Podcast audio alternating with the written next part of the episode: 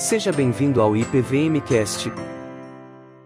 O tema de nossa mensagem no culto desta manhã é sonho e realidade. Eu quero convidar vocês para acompanharem a leitura do Salmo 133. Você tem a possibilidade de acompanhar no telão ou acompanhar na sua Bíblia. A palavra de Deus diz assim: Ó, oh, como é bom e agradável viverem unidos os irmãos. É como óleo precioso sobre a cabeça, o qual desce para a barba, a barba de Arão, e desce para a gola de suas vestes. É como o orvalho do Hermon, que desce sobre os montes de Sião. Ali ordena o Senhor a sua bênção e a vida para sempre. É muito provável que você já deve ter ouvido uma pregação, se você é um discípulo ou uma discípula de Cristo há muito tempo, nesse salmo. Mas talvez você nunca tenha ouvido uma mensagem com essa temática neste salmo. Um dia, aquele garoto sonhou ser jogador de futebol. E bem jovem, bem jovem. Ele jogou no Santos Futebol Clube, time do Pelé. E chegou ele também a jogar na seleção e foi convocado esta semana para compor a seleção nos dois primeiros jogos que o Brasil tem nas eliminatórias para a Copa do Mundo. Depois de um tempo, ele foi brilhar nos gramados da Europa. E nesta semana, aquele garoto que agora é um homem, aos 31 anos, ele fechou um contrato de dois anos para jogar no Al Hilal da Arábia Saudita. E nesse contrato de dois anos ele vai ganhar dois milhões de reais por dia. Além disso, ele vai ter um avião à disposição, uma mansão com todos os tipos de servidores, e quando ele tiver um tempo, se ele postar alguma coisa através das suas redes sociais, alguma coisa referente ao time que ele já está jogando, e sobre a Arábia Saudita, é bem capaz que ele vai receber ainda uma oferta generosa. Deixa eu perguntar uma coisa para vocês: qual é o seu sonho? Depois que eu acompanhei a contratação do melhor jogador brasileiro, que ele ainda é o melhor, Neymar, eu pensei assim: o meu sonho é plantar uma igreja na Arábia Saudita. Porque lá hoje é o lugar que muitos estão indo. O país está se abrindo. Mas, ao mesmo tempo, eu olhei para mim, eu olhei para minha idade, eu olhei para minha incapacidade linguística, já vista que o meu inglês é péssimo, eu não sei nada a respeito de árabe, eu não ia me dar bem lá. Além do que, 90% da Arábia Saudita é muçulmana. E lá, por incrível que pareça, outras religiões são proibidas. Então, para mim, é só apoiar quem vai. E aí eu pensei com toda a sinceridade, quem vai estar lá perto, lá perto, daqui a algum tempo, é o Arquimedes. Quem sabe o Arquimedes vai ser o primeiro pastor da igreja presbiteriana da Arábia Saudita. Está aí uma profecia. cântico de romagem ou cântico das subidas.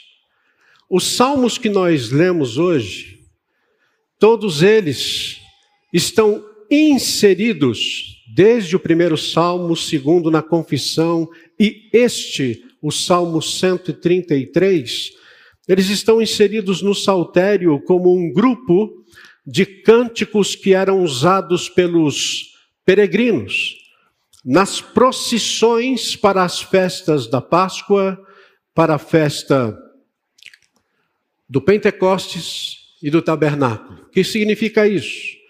Significa que os grupos que saíam de toda a geografia possível de Israel, ao irem para essas festas e ao se aproximarem de Jerusalém, eles iam cantando em grupos esses salmos.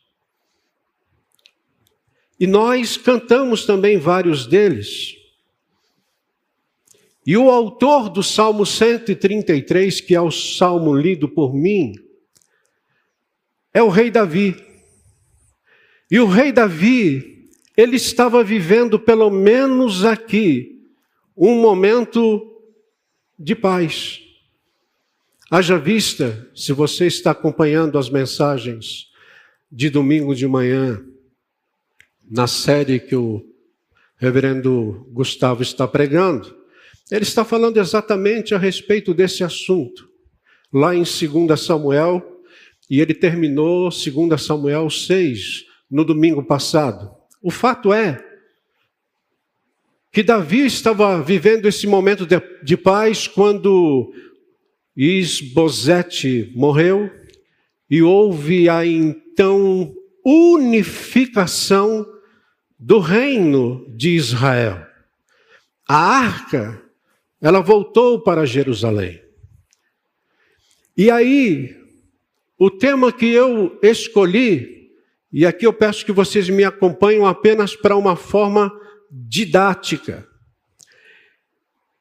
Eu entendo que após esse momento de paz ter se instalado, e dentro do contexto onde a arca voltou para Jerusalém, Davi agora está vivendo um momento de grandes sonhos.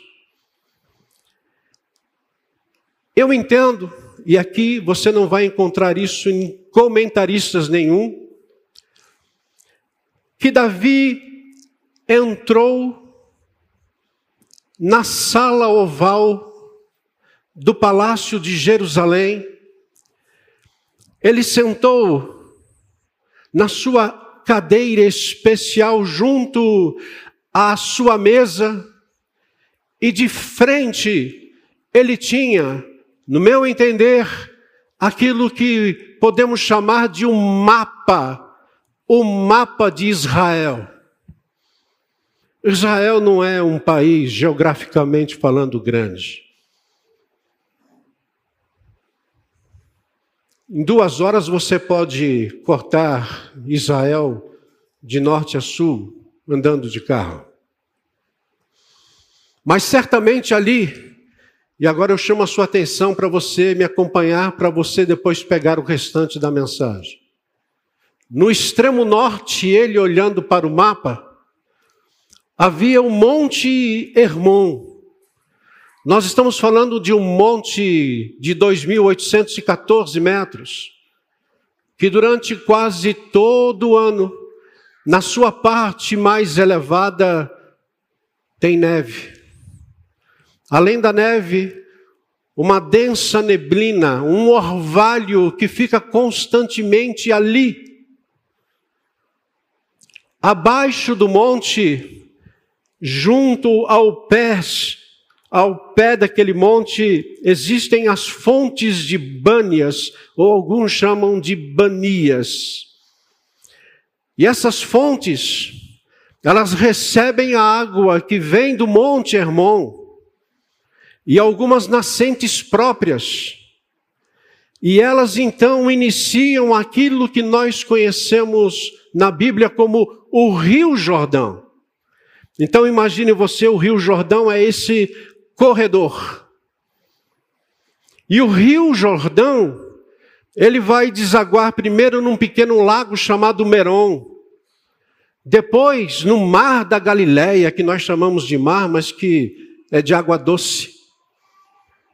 E ele continua entrando no deserto do sul até chegar no Mar Morto. Mar Morto está a 400 metros abaixo do nível do mar Mediterrâneo.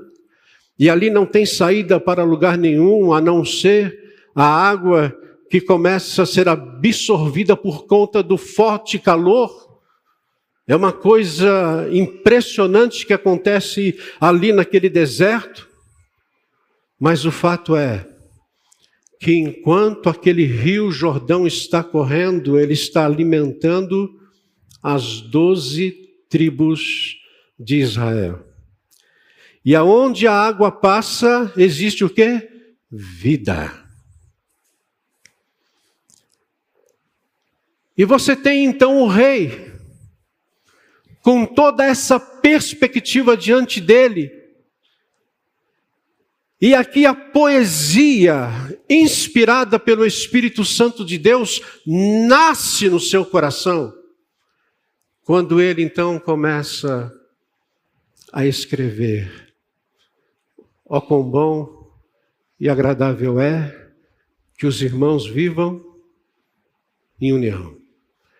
Como é bom e agradável viverem unidos os irmãos.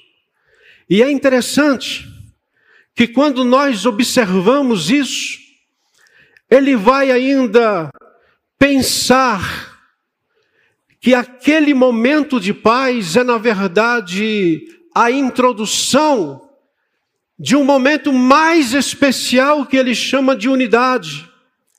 E aquilo toma conta do coração do rei Davi. Mas por que um sonho? Porque, por mais que Davi estivesse vivendo um tempo de paz, os conflitos sempre estiveram presentes no seu reinado, sejam das tribos. Lembrando que as doze tribos que estão ali inseridas no mapa que eu acabei de mostrar para vocês. Essas doze tribos, ela, elas têm um, os nomes dos filhos de Jacó. Jacó foi pai de doze filhos, sim, foi, mas pelo menos com quatro mulheres diferentes. Então imagine você que esses filhos, que essas linhagens e descendências, elas não eram assim muito amigas umas das outras. Os conflitos eram intensos naquele tempo. Seja dos filhos de Davi, que não viviam em unidade, eu estou falando agora dos filhos mesmo, como Aminon, sempre degladiando, brigando com Absalão, seja de Adonias com Salomão, Davi então ele tinha um reinado pela frente, a unificação de todo Israel, mas ele sabia que aquela paz era momentânea e ele sonhava. Como é bom e agradável que o povo de Deus viva unido como se todos fossem irmãos. E para consolidar essa unidade. O sonho de Davi era edificar um templo em Jerusalém. Só que quando ele colocou esse sonho diante de Deus, Deus não o permitiu porque ele era um homem de guerra e que durante a sua vida derramara muito sangue. Isso está em 1 Crônicas 28, 2 e 3. Mesmo assim, Davi ele preparou a planta e levantou os recursos para que a obra fosse então feita pelo seu filho Salomão. E apesar do registro bíblico ter mencionado ou mencionar que ele reinou por 40 anos e ter morrido em boa velhice, cheio de riquezas e glória, o sonho de unidade continuava no seu coração. O versículo 2 descreve como seria a unidade das doze tribos. E aqui ele diz que essa unidade vai acontecer debaixo do serviço sacerdotal providenciado por Deus para o povo de Israel. Versículo 2 diz: É como óleo precioso sobre a cabeça, o qual desce para a barba, a barba de Arão, e desce para a gola de suas vestes. Ele está aqui mencionando a unção do sumo sacerdote Arão. Unção esta que serviu para que ele, Arão, fosse o sacerdote sobre toda a casa de Israel, como também os resultados dessa unção. O sacerdócio em Israel era o representante de Deus ao povo e também do povo diante de Deus para que esse povo pudesse ser redimido do seu pecado, para que Deus então pudesse aceitar este povo na sua presença. E dentre as doze tribos, uma foi escolhida para que ficasse à frente desse sacerdócio e posteriormente da condução do próprio templo, que era a tribo de Levi. De onde vem o sacerdócio então? Tribo de Levi, não esqueça disso. E apesar de Jerusalém ter sido estabelecida como capital política com Davi, e mais tarde como a capital espiritual de toda a nação para abençoar o seu povo, muitas vezes esse sacerdócio era prejudicado por conta das divisões entre as tribos. E o interessante é que ao ser consagrado, e aqui está a linguagem de Davi, a sua poesia, que nos explica como que isso serviria de bênção para o povo. Ele diz que ao ser consagrado, aquele azeite perfumado, caríssimo, precioso, que era colocado sobre a cabeça descoberta do sacerdote, atingia primeiro o seu rosto, atingia sua barba, depois as vestes e também duas pedras de ônix, aonde estavam inscritos o nome das doze tribos de Israel. Portanto, aquele óleo precioso, ao descer, ao ungir, ao capacitar espiritualmente aquele sacerdote, atingia também as tribos ali, e nesse sentido, não só o sacerdote era ungido, mas também todos aqueles a quem ele representava. Eu imagino que, é, que não era tão confortável assim aquele azeite escorrendo, chegando até a parte final daquela veste do sacerdote. Mas Davi está olhando para o salmo e dizendo assim: toda a nação, de cima embaixo, vai ser abençoada quando ela viver unida. Mas a realidade, no entanto, porque nós estamos falando nesse tema de sonho e realidade, a partir do próprio Arão, a realidade é que o sacerdócio passou a se corromper.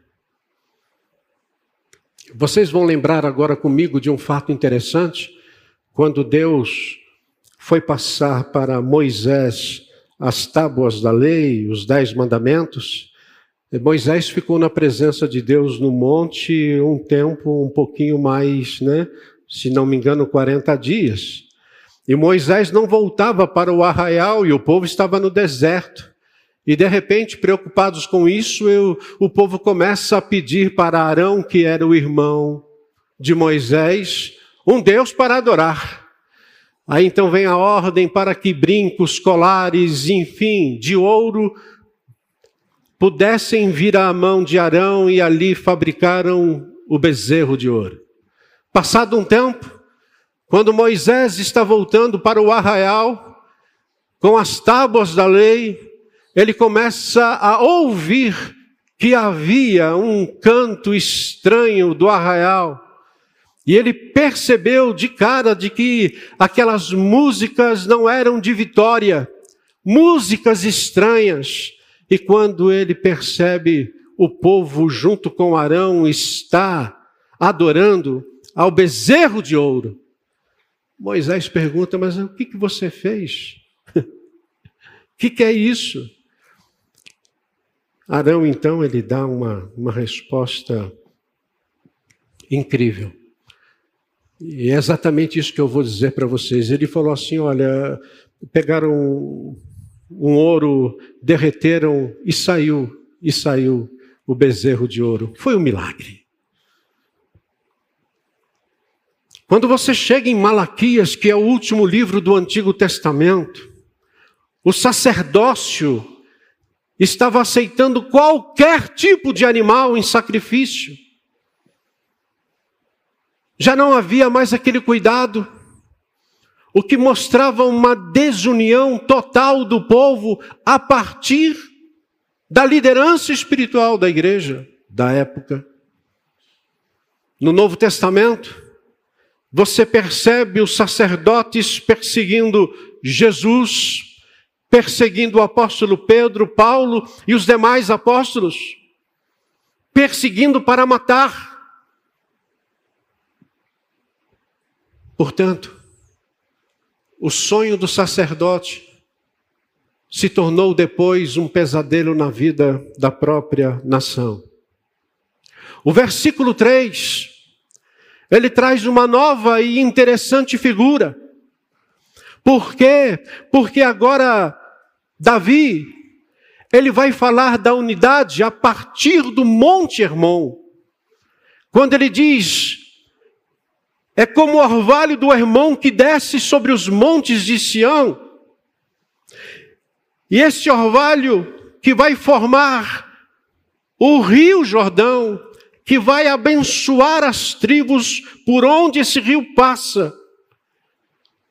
Ali o Senhor ordena a sua bênção e a vida para sempre. Vocês estão lembrados do mapa? Os resultados do orvalho do Hermon, eles descem sobre todo o povo, eles abençoam e querem abençoar muito mais a unidade por onde passa. O pesado orvalho regava toda a região do monte, e isso acontece até hoje, formando uma área muito fértil e produtiva. E isso vai até Sião. Sião, Eduardo, o que significa? Sião é um nome poético que se dá a Judá, que se dá também a Jerusalém. Você vai encontrar na Bíblia como a cidade de Deus, enfim. É mais uma poesia para dizer que aquelas águas que saem do monte, elas abençoam de tal forma que elas vão alcançar o sul, os montes de Sião.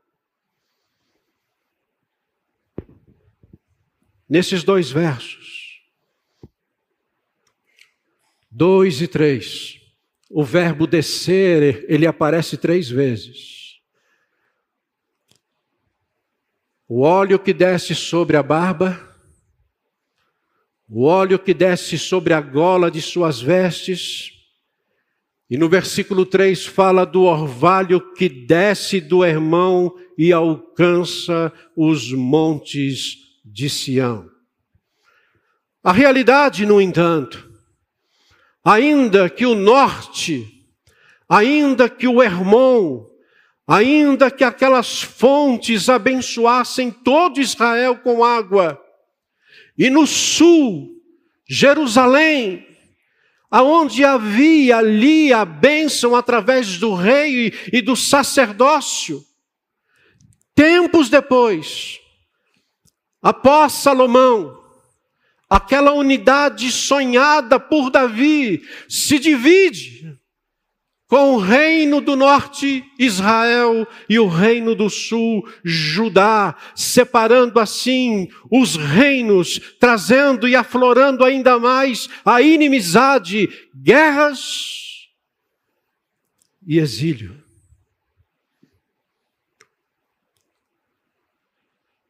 Que, que nós podemos aprender com todo esse contexto do Salmo 133? E aqui eu quero deter a minha atenção rapidamente e explicar para vocês alguns pontos importantes. Primeiro deles, Israel no Antigo Testamento representa a igreja no Novo Testamento. E quando nós pensamos na IPVM, por exemplo, que hoje, e eu não sei se você percebeu na minha oração, eu falei de irmãos nossos que estão no recanto, de irmãs que estão aqui embaixo na cozinha, de irmãos que estão no salão, de outros que nos acompanham pela internet. É, tudo isso parece nos mostrar que nós somos uma grande igreja. Mas deixa eu dizer uma coisa para você. Na igreja do Senhor Jesus, a IPVM é uma fração pequenina dessa igreja. Por mais que você esteja um pouco apertado aí no banco.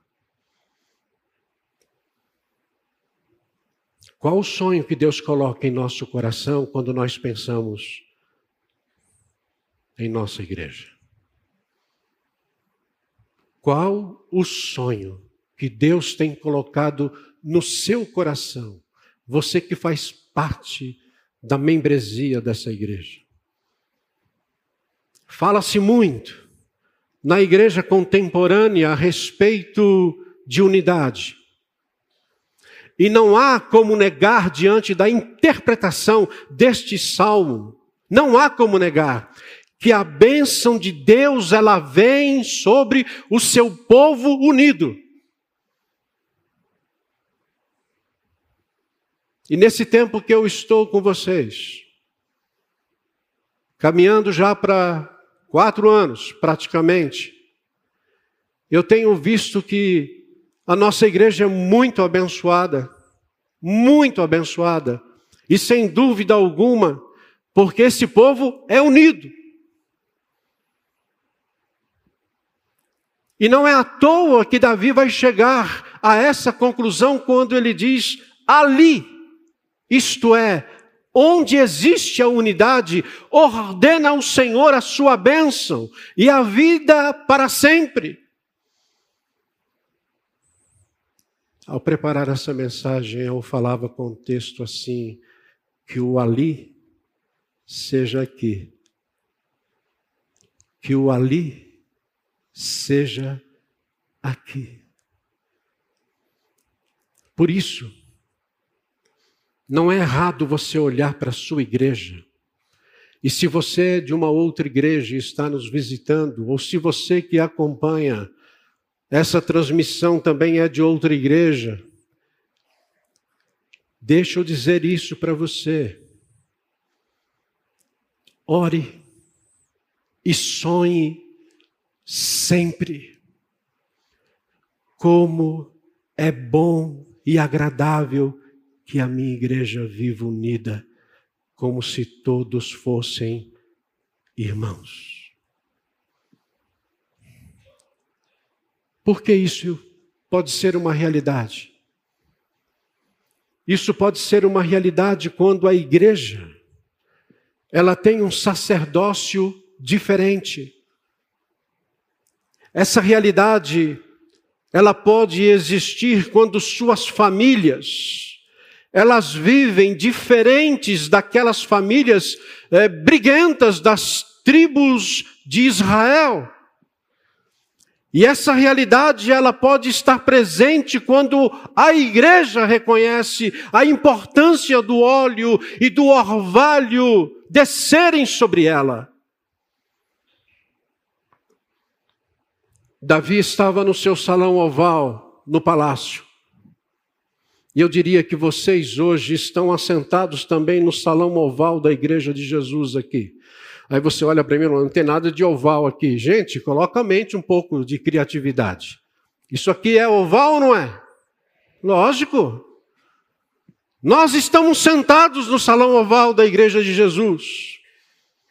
Mas eu queria ratificar algo que muitas vezes nós não percebemos.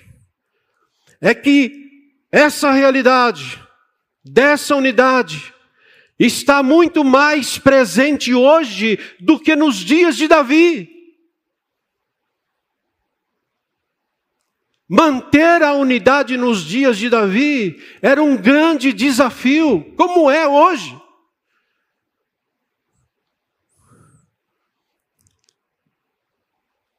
Mas esta unidade é uma realidade muito presente entre nós e tão cara entre nós, porque nós temos um sumo sacerdote vitorioso e poderoso. Nós temos. Os dias de Davi não tinha.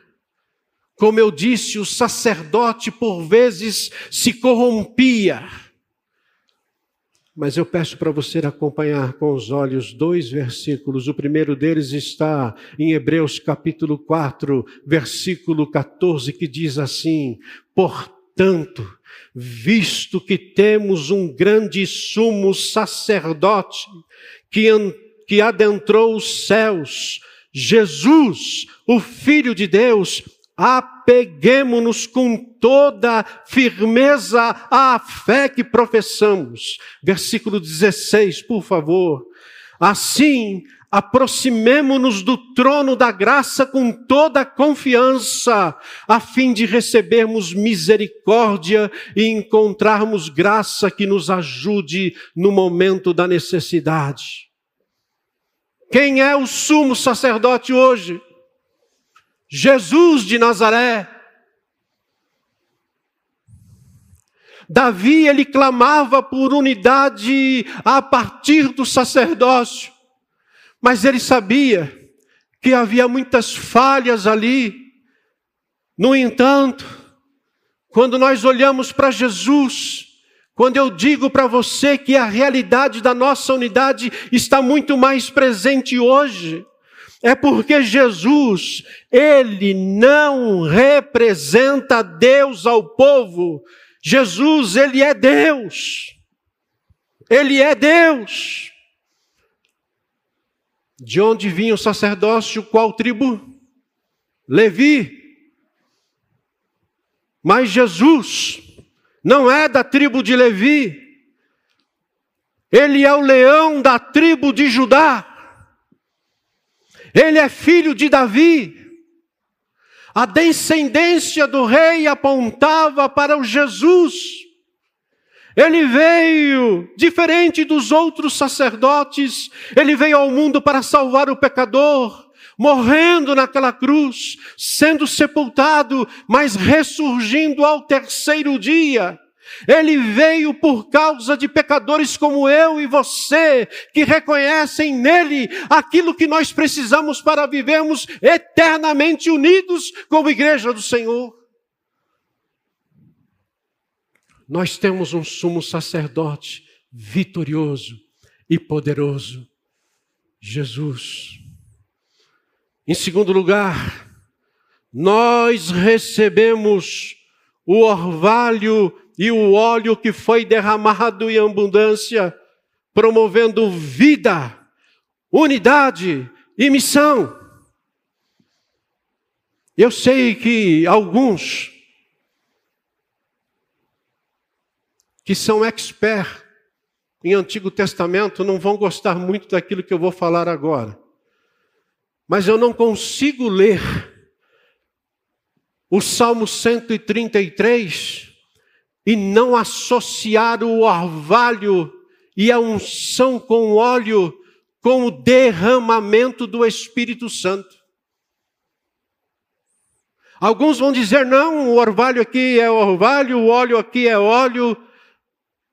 Mas eu quero ser ousado nessa manhã.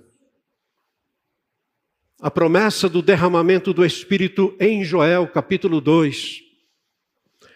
Quando os filhos e filhas profetizariam, quando os velhos como eu sonhariam ainda em plantar igrejas na Arábia,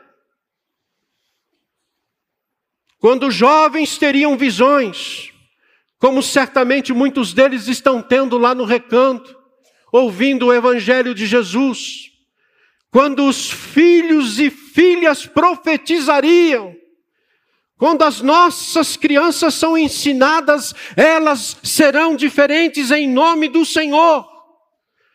Tudo isso provoca aquilo que nós conhecemos como Pentecostes, quando o Espírito Santo desceu, como orvalho que desce, como a unção que desce para a barba, para as golas, o Espírito Santo do Senhor desceu no Pentecostes, e essa é uma realidade que nós não podemos negar, pois o efeito disso nos persegue até hoje. Glória a Deus por isso. Cada um daqueles que se rendem ao amor e graça de Jesus, essa bênção do Espírito está presente na nossa realidade de vida. Nós não podemos ser o que somos.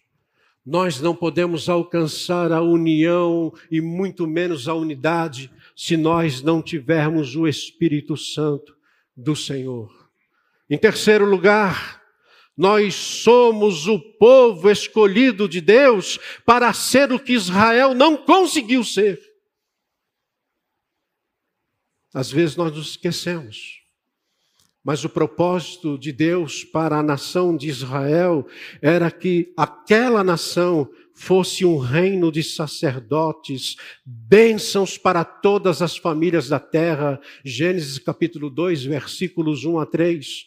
E isso não aconteceu, por quê? Porque a nação não foi unida nesse propósito. E esse propósito então se cumpre através da igreja do Senhor Jesus. E não é à toa que nós temos na palavra de Deus 1 de Pedro 2,9.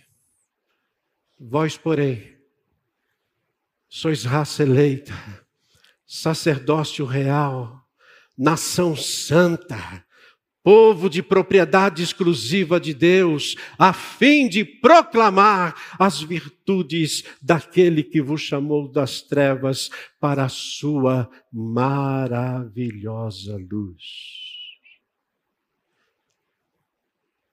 Eu estou terminando. A igreja. Você pode entender que eu vou fazer a ligação verbal agora errada. Não, não, não, não vou. A igreja é as doze tribos de Israel. Não é mais fácil falar, pastor, que as doze tribos são a igreja, mas eu queria falar ao contrário. A igreja é as doze tribos que estão espalhadas pelo mundo. E aqui algo que vai incomodar você, principalmente se você for aqueles presbiterianos que morrem por conta da igreja presbiteriana e acham que ela é a única que vai entrar no céu. Nessas doze tribos que estão espalhadas, você vai encontrar presbiterianos, você vai encontrar batistas, você vai encontrar metodistas, você vai encontrar congregacionais, você vai encontrar pentecostais e você vai encontrar também neopentecostais. Nós estamos falando daqueles que pregam Jesus como seu único e suficiente Salvador.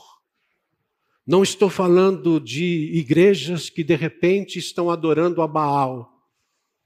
Isso não é igreja mas aquelas igrejas que professam o nome do Senhor Jesus, aqueles que são um pouquinho mais alegres do que a gente, e aqueles que são como a gente, muitas vezes muito sério, fazem parte dessa doze, dessas doze tribos. É que a nossa tribo é mais contida. não é?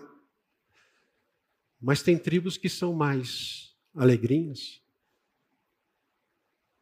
Mas são tribos. Existem sonhos e sonhos. Alguns sonham com dois milhões de reais por dia em sua conta bancária. Isso não é ruim. Mas alguns sonham o sonho real de Deus, uma realidade presente entre nós. Portanto, sonhe, sonhe com essa realidade e viva essa realidade. Por quê?